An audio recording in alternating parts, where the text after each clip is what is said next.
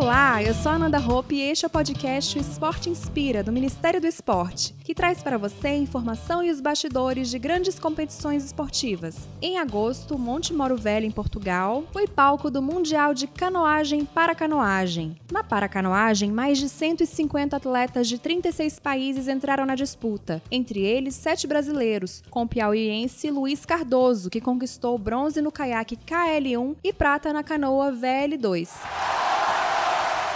Sou campeão mundial, cinco vezes campeão mundial, quatro delas são na canoa e uma delas no caiaque. Para outros tantos títulos que eu tenho é, internacionais, a categoria é KL1 e VL2. Olha, eu me dedico bastante lá em São Bernardo do Campo, eu treino de segunda a sábado.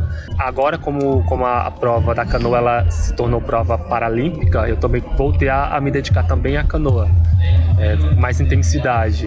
E os treinamentos estão sendo super intensos. Estou voltando para casa é, com duas medalhas, é, uma, uma, uma prata na canoa e um bronze no caiaque. Feliz e ao mesmo tempo queria muito ter conquistado a medalha de ouro, mas estou feliz também pelo meu estado físico ter conseguido ainda essas duas medalhas para o nosso país.